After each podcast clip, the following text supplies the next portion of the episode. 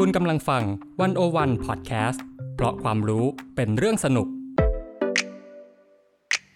One O One In Focus เจาะไฮไลท์เด่น เศรษฐกิจสังคมการเมืองทั้งไทยและเทศ โดยกองบรรณาธิการ The One O One dot World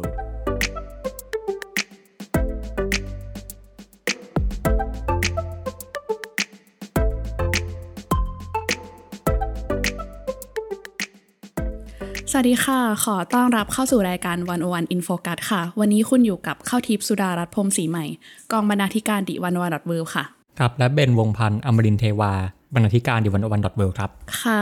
วันนี้นะคะสำหรับสัปดาห์นี้เราก็ชวนพี่เบนเนาะมาคุยกันเรื่องดิจิ t a ล harassment ซึ่งพี่เบนเนี่ยได้ไปทำวิจัยมา คือจริง ๆอะประเด็นเรื่องนี้ก็เป็นประเด็นที่หลายคนอาจจะมองข้ามไปอืมเพราะว่า เวลาที่เราเห็นอ่าขอขอย้อนความก่อนว่า เรามีการเคลื่อนไหวทางการเมือง โดยนักกิจกรรม คนรุ่นใหม่อะไรหลายอย่างมาตลอดหลายปีที่ผ่านมาเนาะแล้วก็เราจะเห็นว่าถ้าเราเข้าไปดูพวกคอมเมนต์อะไรต่างๆ เนี่ย มันมีคอมเมนต์ที่หลากหลายมากอะทั้งเห็นด้วยไม่เห็นด้วยมาถกเถียงกัน แต่ว่ามันก็มีคอมเมนต์ที่ทำร้ายจิตใจอ่าอะพูดไปตรงไปตรงมาทำร้ายจิตใจนักกิจกรรมทางการเมืองเยอะ แต่ว่าหลายครั้งเนี่ยเรามักจะมองข้ามใช่มันเพราะเรามองว่า บางคนอาจจะมองว่า สมควรแล้วที่จะต้องโดน หรือว่าบางคนอาจจะมองว่า มันเป็นเรื่องที่ใครๆก็โดนอ่าเรื่องปกติอะไรเงี้ยใช่หรือว่าถ้าเป็นนักกิจกรรมก็ต้องแลกประสบการณ์แบบนี้แหละ เพื่อที่จะเคลื่อนไหวทางการเมืองหรือพูดอะไรบางอย่างใช่ไหมคะแต่ว่าทีเนี้ยในงานวิจัยที่พี่เบนไปทำเนี่ยก็มองเห็นความสำคัญของปัญหานี้เนาะว่าเออจริง ๆ มันไม่ได้เป็นเรื่องปกติธรรมดาเลย มันเป็นเรื่องที่เราต้องมาคุยกันว่าเราจะมีนโยบายในการแก้ปัญหานี้ยังไง เราก็เลยชวนพี่เบนมาคุยกันค่ะ จริงๆ ต้องขอย้อนกลับไปถามก่อนว่าที่มาของการทำงานนี้คืออะไรคะครับก็คนที่ชวนพี่ไปทำก็คืออาจารย์จันติลาสมบัติภูลสิรินะครับคืออาจารย์เนี่ยเป็นคนที่ศึกษาเรื่องของความเคลื่อนไหวบนโลกดิจิตอลมายาวนานเนาะแล้วก็มีความสนใจเรื่องของดิจิตอล harassment ซึ่งจริง ๆที่ผ่านมาเนี่ยคืออาจารย์เขาก็เอ่อก็ก็มองเห็นเนาะก็ศึกษามานานนะครับก็จะเห็นว่ามันมีหลายรูปแบบอะมีทั้งมีเรื่อง I.O. บ้างมีเรื่อง เปกาซัสมีเรื่องอาการใช้ข้อความโจมตีนู่นนี่อะไรเงี้ยซึ่งอาจารย์ก็ศึกษามานาน แล้วก็รวมถึงพวกเราเองอะพวกเราก็รู้อยู่แล้วว่าสิ่งพวกเนี้ยมันมันมีอยู่นะครับเราเล่นโซเชียลอะเรารู้อยู่แล้ว แต่ว่าอ่าทางอาจารย์จันจิลาเนี่ยก็มาเอะใจว่าโอเคที่ผ่านมาเนี่ยอาจารย์เขาศึกษาในฝั่งของคนกระทำว่ากระทำในรูปแบบไหนบ้าง มีรูปแบบ 1 2 3 4 5 แต่ว่าในฝั่งของคนที่ถูกกระทำเนี่ยยังไม่ได้มีการศึกษา หรือว่ายังไม่ได้มีคนที่สนใจแบบจริงจังว่าเอ๊ะแล้วตกลงคนที่เขาโดนใช้ถ้อยคำด่าทอ หรือว่าคนที่โดนอ่าโดนแฮกโดนเปกาซัสเนี่ยเขารู้สึกยังไง รวมถึงว่าเขาได้รับผลกระทบอะไรบ้างอ่าก็เป็นการศึกษาจากฝั่งคนที่เป็นเหยื่อนะครับ ก็เลยเป็นที่มาของงานวิจัยชิ้นนี้ ซึ่งไปอ่านฉบับเต็มได้นะครับ มีทางเว็บไซต์ One O One ชื่อว่า Unmasking Digital Harassment in Thailand นะครับ A Study of Online Smear Campaigns and the Impact on Civil Society งานวิจัยจะเป็นภาษาอังกฤษเนาะอาจจะต้องใช้อ่าความสามารถในการอ่านนิดหนึ่งนะครับ แล้วก็นอกจากตัวงานวิจัยเนี่ย One O One ก็ยังทำผลงานสื่อให้อีกหลายชิ้นนะครับ มีทั้งที่เป็นบทความมีทั้งที่เป็นอินโฟกราฟิกเป็นวิดีโอก็เลือกชมกันได้ แล้วก็ก่อนจะไปเล่ารายละเอียดเนี่ยจะต้องหมายเหตุไว้ก่อนนิดนึงว่า คืองานวิจัยเนี้ย เราอาจจะศึกษาเฉพาะฝั่งของนักกิจกรรมในฝั่งที่เรียกว่าเป็นฝั่งต่อต้านเผด็จการอ่าฝั่งซ้ายว่าอย่างนั้นน่ะ ซึ่งจริง ๆ จะว่าตามจริงเนี่ยการคุกคามออนไลน์เจอกันทุกฝั่งนะครับไม่ว่าจะเป็นฝั่งที่เชียร์ทหาร หรือฝั่งที่ไม่ทหารเนี่ยทุกคนต่างเจอข้อความด่าทอตัวเอง แต่ว่าอาจารย์เขาสนใจในฝั่งของที่เป็นฝั่งต่อต้านทหารซะมากกว่า เพราะอะไรเพราะว่าอาจารย์บอกว่าฝั่งนี้จะเสียเปรียบมากกว่า เพราะว่าอะไรเพราะว่า คือนอกจากเขาจะโดนเล่นงานทางออนไลน์เนี่ยเขายังโดนเล่นงานทางกฎหมายด้วย อืมคือมันเชื่อมโยงกันไปอีกเนาะใช่แล้วก็รวมถึงว่า คนที่เล่นงานเขาเนี่ยบางทีเป็นรัฐเอง ซึ่งแปลว่าคนฝั่งเนี้ยเขาเสียเปรียบมากกว่าในสงครามครั้งนี้ค่ะ ทีนี้คำถามแรกที่อยากถามคือว่า เราอยากรู้เบื้องต้นก่อนเลยว่านักกิจกรรมได้รับผลกระทบอะไรจากการคุกคามทางดิจิตอลบ้าง คือ หลายคนก็อาจจะเห็นแหละว่ามันมีคอมเมนต์อะไรมา แต่ก็เห็นเขาเคลื่อนไหวได้อีกเรื่อย ๆ นี่ อืม แล้วจากการวิจัยนี้พี่เป็นไปเจออะไรมาบ้างคะ เราได้คุยกับนักกิจกรรมมาหลายคนมากๆนะครับ ก็มีทั้งที่คุยกันแบบสัมภาษณ์เชิงลึกคุยกันตัวตัวๆเนาะ แล้วก็มีทั้งที่คุยผ่านอะไม่ใช่คุยเนาะ เรียกว่าทำแบบสอบถาม นะครับว่าอะให้เขาติ๊กว่าเขาเจออะไรแบบไหนบ้าง รวมๆเนี่ยคุยกันมากถึงประมาณ 50-60 คน ซึ่งก็เป็นข้อมูลที่ใหญ่มากนะครับ ก็เบื้องต้นเนี่ยคือหลายคนก็เผชิญประสบการณ์แตกต่างกันอ่าหลากหลายมากนะครับ แล้วก็ผลกระทบที่เขาได้รับก็มีหลากหลาย บางคนได้รับผลกระทบก็จริง แต่ว่าจัดการได้ แต่บางคนที่จัดการรับมือไม่ได้ ก็มีเหมือนกันอาทีนี้ก่อนจะไปดูผลกระทบอะเรามาดูก่อนเนาะว่า โดยทั่วไปเนี่ยคนโดนคุกคามแบบไหนมากที่สุด นะครับ ก็แน่นอนแหละ ตอบไม่ยากว่าเป็นเรื่องของการถูกใช้ข้อความใส่ร้ายป้ายสี หรือว่าอาจจะเป็นการด่าทอเป็นการคุกคามใช่ไหมเพราะว่า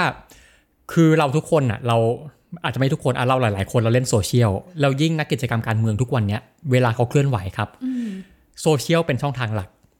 ใช่ไหมเพราะฉะนั้นเวลาที่เขาออกมาเคลื่อนไหวอะไรต่าง ๆ บนบน Facebook บน Twitter เนี่ยก็มันก็เลี่ยงไม่ได้ ที่เขาจะโดนคอมเมนต์อ่าจากกลุ่มคนที่เห็นต่างจากเขา เพราะว่าเขาต้องตั้งโพสต์เป็นสาธารณะด้วยเนาะเพื่อที่จะแบบขยายแนวคิดอะไรอย่างงี้ใช่ไหมคะใช่อันมันก็เลยเป็นการคุกคามที่เขาเจอมากที่สุดนะครับแต่ว่าอันเนี้ยไม่ใช่รูปแบบเดียว มันจะมีรูปแบบที่ว่ามันมันซับซ้อนกว่านั้นอย่างเช่นอะไรอย่างเช่น การถูกใช้อ่าติดตั้งโปรแกรมสอดแนม ทางอุปกรณ์ดิจิตอลอย่างที่เราเคยได้ยินข่าวเปกาซัสอันนี้นักกิจกรรมก็โดนเยอะ หรือว่าอาจจะโดนพวกแฮ็กข้อมูลแฮ็ก Facebook อะไรเงี้ย ก็มีอีกหลายแบบ แต่ว่าที่เราจะเล่าวันนี้เราอาจจะเน้นไปที่รูปแบบของการถูกใช้คอมเมนต์เนาะใช้ข้อความใส่ลายป้ายสีเป็นหลัก ซึ่งเป็นรูปแบบที่คนเจอมากที่สุดอะกลับมาที่คำถามที่ข้าวถามว่า แล้วการที่เขาต้องมานั่งอ่ามามองเห็นข้อความที่มาด่าเขาทุกวันทุกวันทุกชั่วโมงเนี่ยเขาได้รับผลกระทบอะไร แน่นอนที่หนักสุดก็คือผลกระทบทางใจอ่าฮะก็นึกภาพเอาถ้าเป็นพวกเราเองอะ เราเจอข้อความที่มาด่าเราโอ้โหด่าพ่อด่าแม่หรือว่าอะไรอย่างเงี้ย คือแน่นอนว่าเราจะรู้สึกไม่ดี ก็เลยทำให้หลายคนเนี่ยเขาเขาตอบแบบสอบถามเนาะรวมถึงที่เขามาคุยกับเราเนี่ยเขาบอกว่าเขารู้สึกเครียดอืมรู้สึกเครียดรู้สึกจิตตก บางคนก็บอกว่ารู้สึกหดหู่ว่าเฮ้ยทำไมมนุษย์ถึงใช้คำรุนแรงกันได้ขนาดนี้อะไรเงี้ย ความรู้สึกก็มีหลากหลายอะแล้วทีนี้เราก็ถามต่อไปอีกว่า แล้วในข้อความที่คุณเจอทั้งหมดเนี่ย คุณรู้สึกว่าข้อความแบบไหนที่คุณ คุณเห็นแล้วอะคุณรู้สึกเจ็บปวดที่สุดอืมมันส่งผลกระทบกับใจที่สุส่ดงผลที่สุดใช่ไหมคือนักกิจกรรมพวกเนี้ยคือเป็นนักกิจกรรมที่เขาเคลื่อนไหวเอ่อเรียกร้องประชาธิปไตย หรือว่าเรียกร้องการปฏิรูปสถาบันกษัตริย์ซึ่งมันแตะประเด็นอ่อนไหวเยอะอะตอนแรกเราเข้าใจว่าเออก็น่าจะเป็นคำแบบอ่าล้มเจ้าไหมเออ หรือว่าอยู่เป็นอะเป็นกบฏเป็นอ่าฮะอะไรอย่างเงี้ยเนาะทำลายประเทศอะไรเงี้ยน่าจะเป็นคำพวกนั้นหรือเปล่าแต่สรุปไม่ใช่ เขาบอกว่าคำพวกเนี้ยทำอะไรเขาไม่ได้นะครับ คือเขาบอกว่าอะการที่ด่าเขาด้วยคำอะไรแบบเนี้ยเขาสามารถโต้กลับได้คือมันยังอยู่ในประเด็นว่าอย่างนั้น แต่ว่าสิ่งที่เขารู้สึกเจ็บปวดมากที่สุดอะข้อความที่เขาเจอเนี่ย คือข้อความที่มันลามปามในเรื่องส่วนตัว อย่างเช่นอะไรอย่างเช่นโดนบูลลี่เรื่องรูปร่างหน้าตาอ่าโดนด่าว่าอ้วนอ่าโดนด่าว่าอะไอ้อ้วนไอ้ดำไอ้อะไรต่างๆเนี่ยคือมันด้อยค่าความเป็นมนุษย์เนอะใช่มันด้อยค่าเขา พวกเนี้ยเขารู้สึกเจ็บรวมถึงว่า อะเหยียดเพศอะอีกอันหนึ่งอะไอ้ตุ๊ดไอ้อะไรเงี้ยก็ก็เป็นคำที่เขาไม่ชอบ หรือว่าบูลลี่การแต่งตัวทำไมแต่งตัวโป๊จังแต่งตัวเหมือนจะไปขายตัว หลายคนโดนถึงขั้นนี้นะครับ แล้วก็มีอีกหลาย ๆ ข้อความ แล้วก็รวมถึงอีกข้อความอีกกลุ่มหนึ่งที่อะเขาเจอแล้วเขาไม่ชอบมากๆก็คือข้อความที่มันลามไปถึงคนรอบตัวเขา โดยเฉพาะครอบครัวอ่าบางทีไปไปขุดประวัติเขามา คนนี้เป็นพ่อเป็นแม่ คนนี้เป็นพี่เป็นน้อง แล้วก็ด่าไปถึงบุปการีเขาว่าเลี้ยงดูมายังไงหรืออะไรอย่างเงี้ยอืมคือโดนคุกคามเรื่องส่วนตัวอืมเรื่องส่วนตัวไม่พอมาโดนถึงครอบครัวอีก ซึ่งเขาก็รู้สึกว่าเอาครอบครัวเขาไม่ได้เกี่ยวอะไรด้วย ไปด่าเขาทำไม ถ้าจะด่าก็ด่าเขาพอค่ะใช่ไหมครับ แล้วก็จริงๆจากที่เราคุยกับเหยื่อมาเนาะแล้วก็จากที่เราไปดูบนโซเชียลมีเดียเนี่ยแล้วก็ไปไปคัดกรองไปวิเคราะห์อ่าไปวิเคราะห์ข้อความที่เราเจอนะครับ ก็ไปดูว่าคำส่วนใหญ่ที่เขาใช้คุกคามเนี่ยเป็นคำแบบไหนมันก็สอดคล้องกัน แล้วก็พบว่ามันเป็นคำพวกนี้แหละ เป็นคำที่มันจงใจจะทำร้ายจิตใจเนี่ยด้วยเรื่องบูลลี่เรื่องหน้าตาเรื่องการแต่งตัวอะไรอย่างเงี้ยคือมันก็สะท้อนว่าการใช้ข้อความโจมตีกันบนออนไลน์ส่วนใหญ่เนี่ยมันเน้นไปที่การสร้างความเกลียดชัง เน้นไปที่เนี่ยความตั้งใจที่จะเอ่อทำร้ายจิตใจซะมากกว่า คือมันไม่ได้จะโต้เถียงกันด้วยเหตุผล ไม่ได้เถียงกันบนประเด็นนะครับ อันนี้ก็ก็เป็นสิ่งที่เราเจอนะครับ ซึ่งมันก็สอดคล้องกับสิ่งที่ เหยื่อพบเจอ แล้วก็อแน่นอนคือพอคนเห็นข้อความอย่างเงี้ย คือต่อให้เป็นพวกเราอะพวกเราเห็นแล้วก็รู้สึกแย่ อืม จริงๆแค่อยากเล่าประสบการณ์นิดนึงก็คือว่าเคยลงงานบทความหนึ่งในวันอวันแล้วแบบ คือพอมีคนมาคอมเมนต์ทำนองว่าแบบคนเขียนดูเศร้า ดูน่าจะเป็นซึมเศร้าอะไรแค่เนี้ยคือวันนั้นเราจิตใจแข็งแรงนะ แต่เราก็รู้สึกว่าโหถ้าเป็นคือการมาเห็นข้อความที่คนไม่ได้ด่าในประเด็นตัวงานเราอะแต่ด่าตัวเราอะ เราคิดว่าถ้าเราจิตใจอ่อนแอนะตอนนั้น เราก็คงจะรับมือไม่ไหวเหมือนกัน แต่ว่าอันนี้คือนักกิจกรรมเขาเจอแบบทุกวันทุกใช่โพสใช่ต์และเห็นใช่บ่อยๆ คิดว่าน่าจะต้องรับมือกับมันหนักมากเหมือนกัน ใช่คือหลายคนเขาบอกว่าคือมันไม่ได้จบแค่ตรงนั้น ไม่ได้จบแค่ตอนที่เขาเห็นอะโอเค ตอนเห็นเขาเครียด ไม่ได้จบแค่นั้น แต่ว่ามันเขาเรียกว่ามันมันยังกระทบกับจิตใจไปอีกต่อเนื่องอีกหลาย ๆ วันนะครับ แล้วก็ที่สำร้ายกว่านั้นเนี่ยมันทำให้หลายคนเนี่ยเขา พัฒนาไปเป็นเรื่องของอาการทางจิต โดยเฉพาะที่พบมากๆที่เราคุยมาเนี่ยก็คือเรื่องของอาการซึมเศร้าแล้วแล้วบางคนอะ บางคนเขามีอาการเป็นซึมเศร้าเดิมอยู่แล้วอืมอืมพอมาเจอข้อความอะไรแบบเนี้ยเขาบอกว่ามันทำให้อาการเขาต้องหนักขึ้นอีก แล้วก็มันมีเคสที่แรงกว่านั้นอีกก็คือว่าบางคนเนี่ยมีความคิดที่จะฆ่าตัวตายอ่าจากการเห็นข้อความพวกนี้ ไม่ได้แค่คิดพยายามทำด้วยนะครับ แล้วที่ทำสำเร็จก็มีด้วยซึ่ง ถึงตรงเนี้ยเราจะเห็นได้เลยว่าไอ้เรื่องการคุกคามออนไลน์เนี่ยมันไม่ใช่เรื่องเล่นๆ คือบางคนเราเราอาจจะมองเป็นเรื่องขำๆหรืออะไรเงี้ยแต่ว่าจริง ๆสำหรับคนที่ได้รับข้อความอย่างนี้อยู่ตลอดเวลา มันเป็นเรื่องที่หนักสำหรับเขามาก อืมอืมก็คือมันมีผลกระทบที่เกิดขึ้นได้จริงเนาะใช่คราวนี้คำถามคือว่าแบบพอนักกิจกรรมต้องเจอข้อความพวกนี้บ่อยๆอะค่ะ ในเบื้องต้นเขารับมือกับเรื่องพวกนี้ยังไงบ้างล่ะคะมันอาจจะแบ่งเป็น 2 ประเภทก็คือเป็นประเภทที่ 1 คือรับมือไม่ได้ กับ 2 คือรับมือได้ อะรับมือไม่ได้ก่อนนะครับ คนที่รับมือไม่ได้ที่คุยมาส่วนใหญ่เนี่ยเขาบอกว่าสุดท้ายแล้วเนี่ยพอเขารู้สึกซึมเศร้าหรือเครียดอะไรเงี้ยก็ต้องไปอ่าบำบัดถึงขั้นนั้นนะครับ ต้องไปบำบัดหรือว่าไปขอคำปรึกษาจากจิตแพทย์ หรือว่านักจิตวิทยาขอความช่วยเหลือ หรือบางคนก็อาจจะอาจจะง่ายกว่านั้นหน่อยอย่างเช่นว่าอะไปก็หลบไปฟังเพลงหรือไปอะไรอย่างเงี้ยนะครับก็ก็จะอ่าแล้วแต่คนเนาะสำหรับบางคนที่อ่าบอกว่าเห็นข้อความแล้วยังพอรับมือได้นะครับ รับมือด้วยตัวเองได้เนี่ยบางคนเขาบอกว่าเขามองมัน ปล่อยผ่านไปเป็นเรื่องตลกนะครับ ก็คือไม่ได้ใส่ใจหรือบางคนเขาใช้วิธีว่าอะก็ตอบโต้กลับไปแค่นั้นนะครับ หรือว่าอันนี้ก็จะอีกวิธีหนึ่งเนาะก็คือว่าเอาข้อความที่มาด่าเขาเนี่ยเอามาแคป แล้วก็เอามาเอามาลงลงอ่าเฟซบุ๊กตัวเองอ๋อให้คนมาช่วยกันลุมด่าโอเคอีกคนนั้นอีกทีหนึ่งอะไรเงี้ยครับก็ก็เป็นวิธีการอีกวิธีหนึ่งเนาะหรือบางคนเนี่ย โอเค ตอนแรกรับมือได้ แต่พอถึงจุดหนึ่งเออมันเริ่มเยอะแล้วเริ่มเริ่มจะรู้สึกไม่ไหวแล้ว ก็จะใช้วิธีว่าโอเคเลี่ยงอ่านคอมเมนต์ไปเลยโอเคลงอ่าลงโพสต์ปุ๊บไม่อ่านคอมเมนต์นะครับหรือว่าบางคนเนี่ยก็อาจจะใช้วิธีหยุดเล่นโซเชียลไปสักแป๊บหนึ่งแต่ไอการหยุดเล่นโซเชียลเนี่ยมีประเด็น เพราะอะไรเพราะอย่างที่บอกเมื่อกี้ว่าอ่านักกิจกรรมการเมืองเนี่ยเขาเคลื่อนไหวอะเขาทำผ่านโซเชียลอืมอืมทีเนี้ยพอเขาหยุดเล่นโซเชียลแปลว่าอะไร แปลว่าเขาต้องหยุดเคลื่อนไหวไปด้วยอ่าอืม เออเพราะฉะนั้นเนี่ยมันก็เลยกระทบกับกับเรื่องของกิจกรรมการเคลื่อนไหวของเขานะครับเพราะฉะนั้นสำหรับบางคนที่โอเคหลายคนก็หยุดไปชั่วคราว แต่สำหรับบางคนที่เขาถึงจุดหนึ่งเขาบอกว่าเขาจิตใจเขารับไม่ได้แล้วจริง ๆ เนี่ย มันทำให้เขาต้องตัดสินใจหยุดเคลื่อนไหวบนโซเชียลไปเลย คือหยุดไปเลยอืมหรือบางคนเนี่ยก็ใช้วิธีว่าโอเคเขาจะไม่เคลื่อนไหวบน Facebook ของตัวเอง แต่ไปเคลื่อนไหวในอ่าในในนามของกลุ่ม ที่เขาสังกัดอยู่ อะไรแบบนั้นก็เป็นวิธีหนึ่งที่เขาใช้ในการรับมือนะครับอืมอืมพอฟังแบบนี้แล้วเนี่ยคือเข้าใจว่ามันก็มีผลกระทบในน่าจะมีด้านอื่นๆอีกไหมเพราะว่าจริง ๆ มันไม่น่าจะมีแค่แบบเรื่องจิตใจ คือการเจอข้อความนั้นซ้ำๆแล้วยังทำให้เราต้องหยุดเคลื่อนไหวทางการเมืองด้วยเนี่ยน่าจะทำให้เกิดปัญหาอื่นๆอีกไหมคะอ่าแน่นอนคือพอพูดถึงเรื่องผลทางจิตเนี่ย มันจะส่งต่อไปอีกหลาย ๆ เรื่องอ่ะอย่างเช่นเรื่องอะไรเรื่องหนึ่งก็คือเรื่องสุขภาพร่างกายเนี่ยแหละค่ะนะครับพอบางบางคนเนี่ยโอเคเป็นซึมเศร้าหรือเครียดอะไรเงี้ยมันจะส่งผลต่อร่างกายอย่างเช่นว่ารู้สึกเบื่ออาหาร มันมีจริง ๆ มีคนตอบแบบนี้นะครับ บางคนก็พอกินอาหารน้อยก็รู้สึกว่า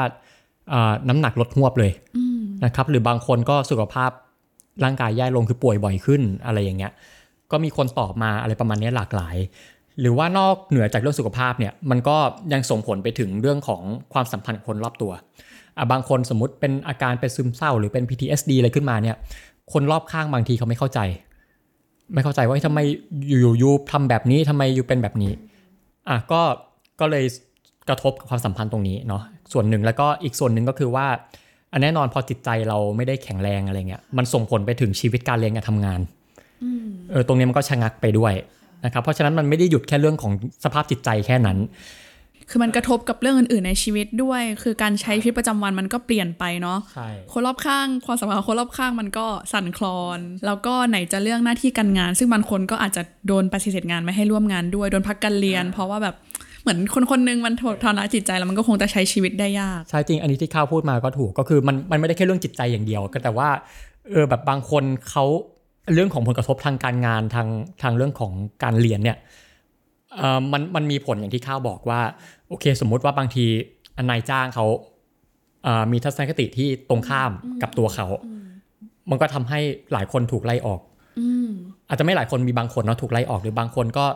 เอ่อไม่สามารถที่จะ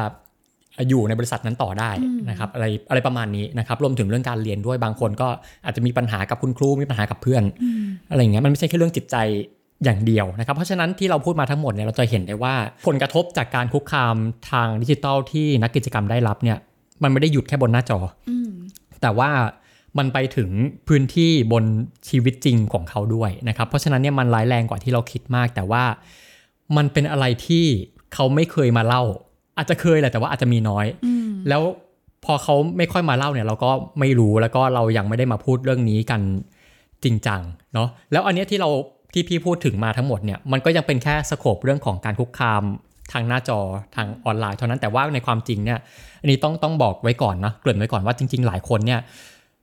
เขาไม่ได้จบแค่นั้นอีกเขายังโดนคุกคามซ้อนอีกชั้นหนึ่งโอเคเขาโดนคุกคามทางหน้าจอมาแล้ว แต่หลังจากโดนคุกคามทางหน้าจอเนี่ยเขาโดนคุกคามบนโลกออฟไลน์ด้วยอีกชั้นหนึ่งเพราะฉะนั้นผลของมันเนี่ยมันไกลกว่านั้นอีก อืมอันนี้คือสิ่งที่อยากจะถาม เพราะว่า จริง ๆ แล้วเนี่ยเวลาที่เราเจอ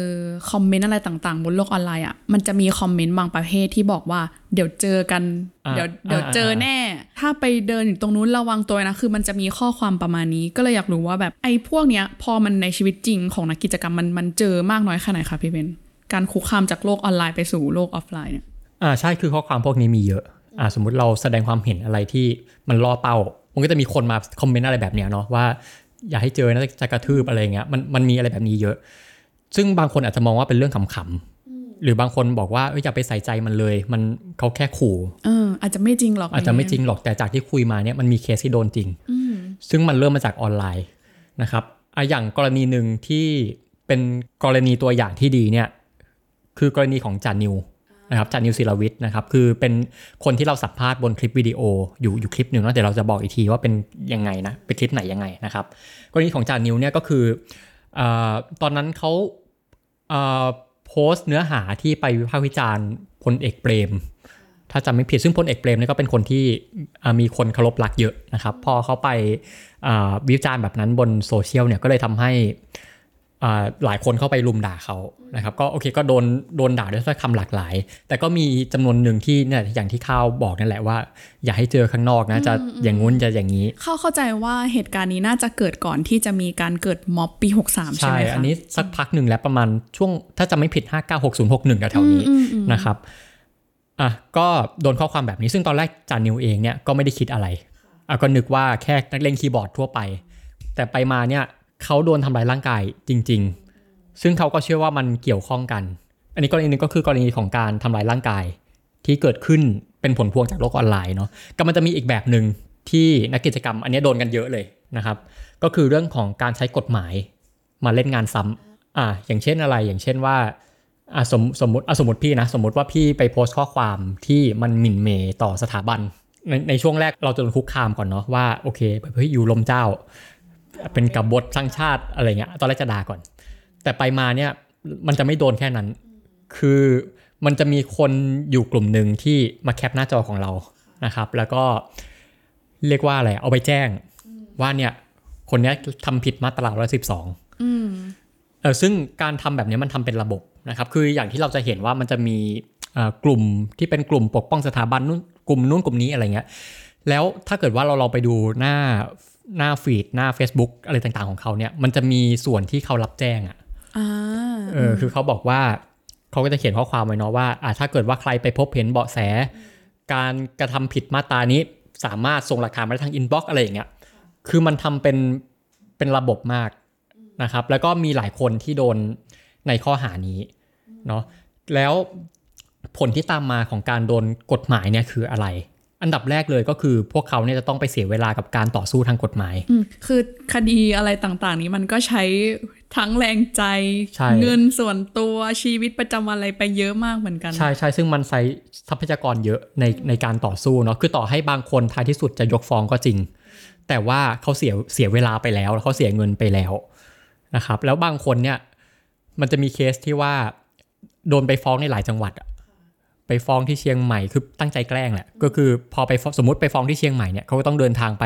ต่อสู้ที่เชียงใหม่ ไปขึ้นศาลที่เชียงใหม่อะไรเงี้ยหลายคนก็ไปโดนหลายจังหวัดก็จะต้องเดินทางไปตรงนู้นตรงนี้ ก็เนี่ยก็เสียทั้งเงินเสียทั้งเวลานะครับ แล้วในบางกรณีเนี่ยพอต่อสู้ก็ต่อสู้ไม่สำเร็จเนาะก็โดนโทษก็ต้องติดคุกใช่ไหมอย่างที่เราได้ยินข่าวนะครับ เพราะฉะนั้นเนี่ยการที่พวกเขาต้องมาต่อสู้ทางกฎหมาย บางคนต้องติดคุกอะไรอย่างเงี้ย มันก็เป็นผลกระทบทางจิตใจที่มันเกิดขึ้นอีกชั้นหนึ่งในทางอ้อม เราเลยพูดอย่างนั้นก็ได้นะครับ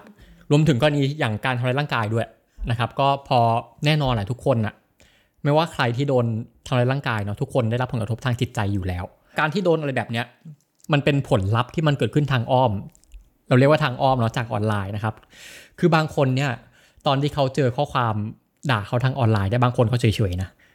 เออบางคนบอกว่าเอ้ยทำอะไรไม่ได้ แต่สุดท้ายอะ่ะ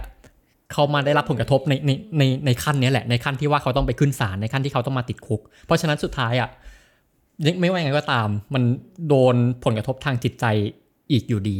อะและอันนี้ยังเราไม่จบอีกเนาะว่า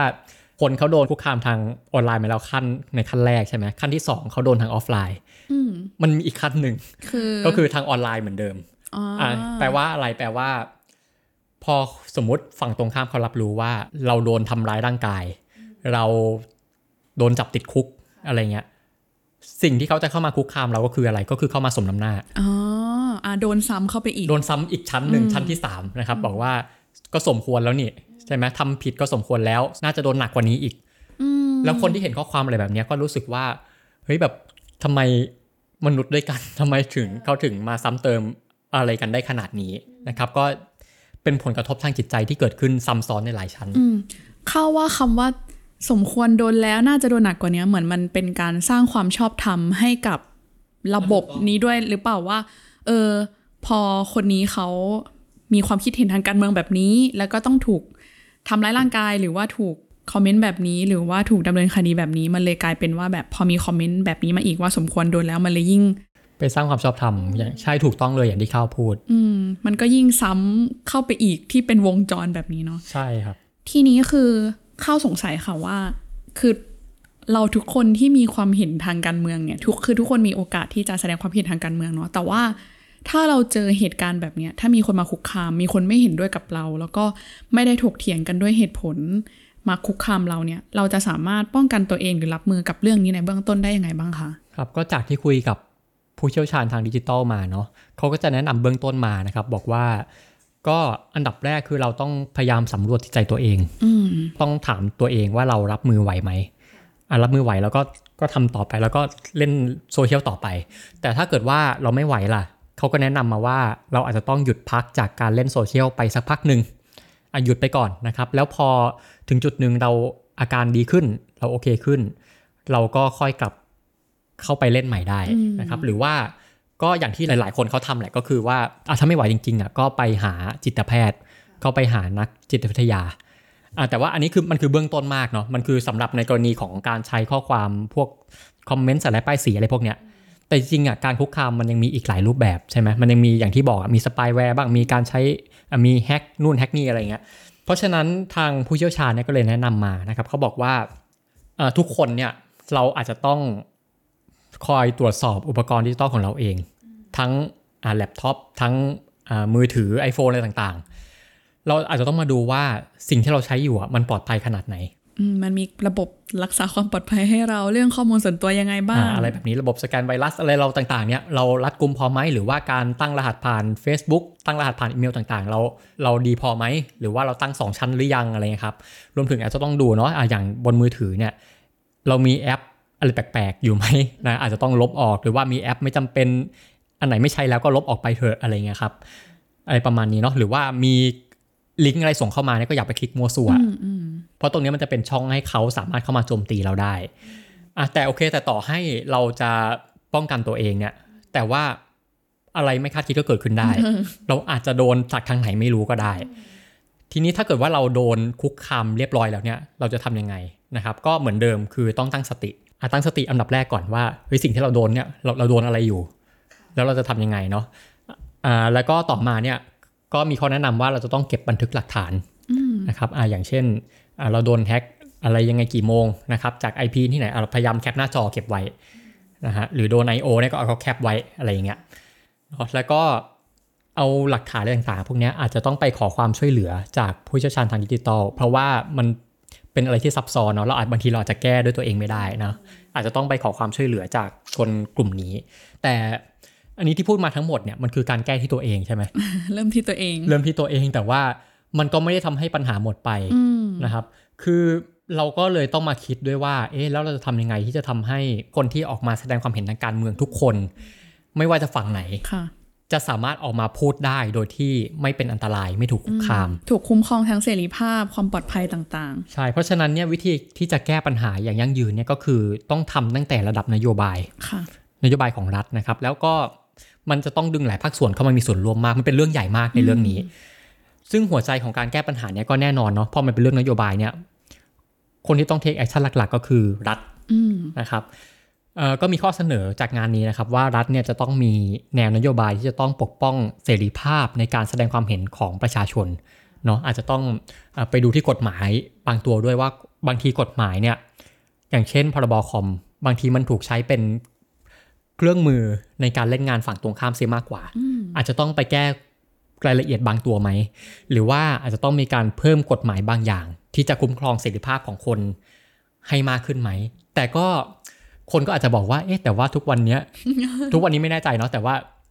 เอ่อที่ผ่านมาที่ผ่านมาอะไรเงี้ย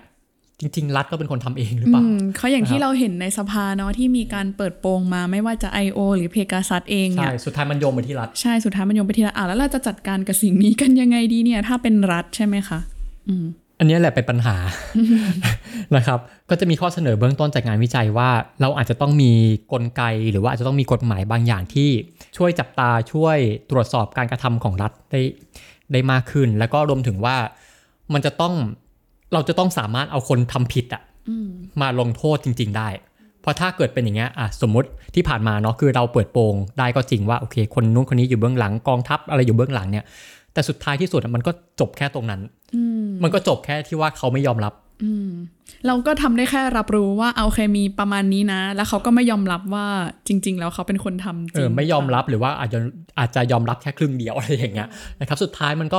ยังไม่ได้นำไปสู่การแก้ปัญหาเนาะแก้ปัญหาแล้วก็ไม่ได้นำไปสู่การนำตัวคนผิดมาลงโทษได้จริงนะครับ ตรงนี้ก็เป็นอะไรที่เราจะต้องคิดต่อไปโอเค เท่าที่เราฟังมาทั้งหมดเนาะก็ เราก็จะเห็นว่าจริง ๆ แล้วเรื่องบางเรื่องอะที่มันเกิดขึ้นในออนไลน์ เราคิดว่ามันเป็นการคอมเมนต์หรือการแสดงความคิดเห็นโดยทั่วไปโดยปกติ หรือว่ามันเป็นสิ่งที่เราคิดว่าเราทำอะไรก็ได้อะไรกันแต่จริง ๆ มันมีคนได้รับผลกระทบ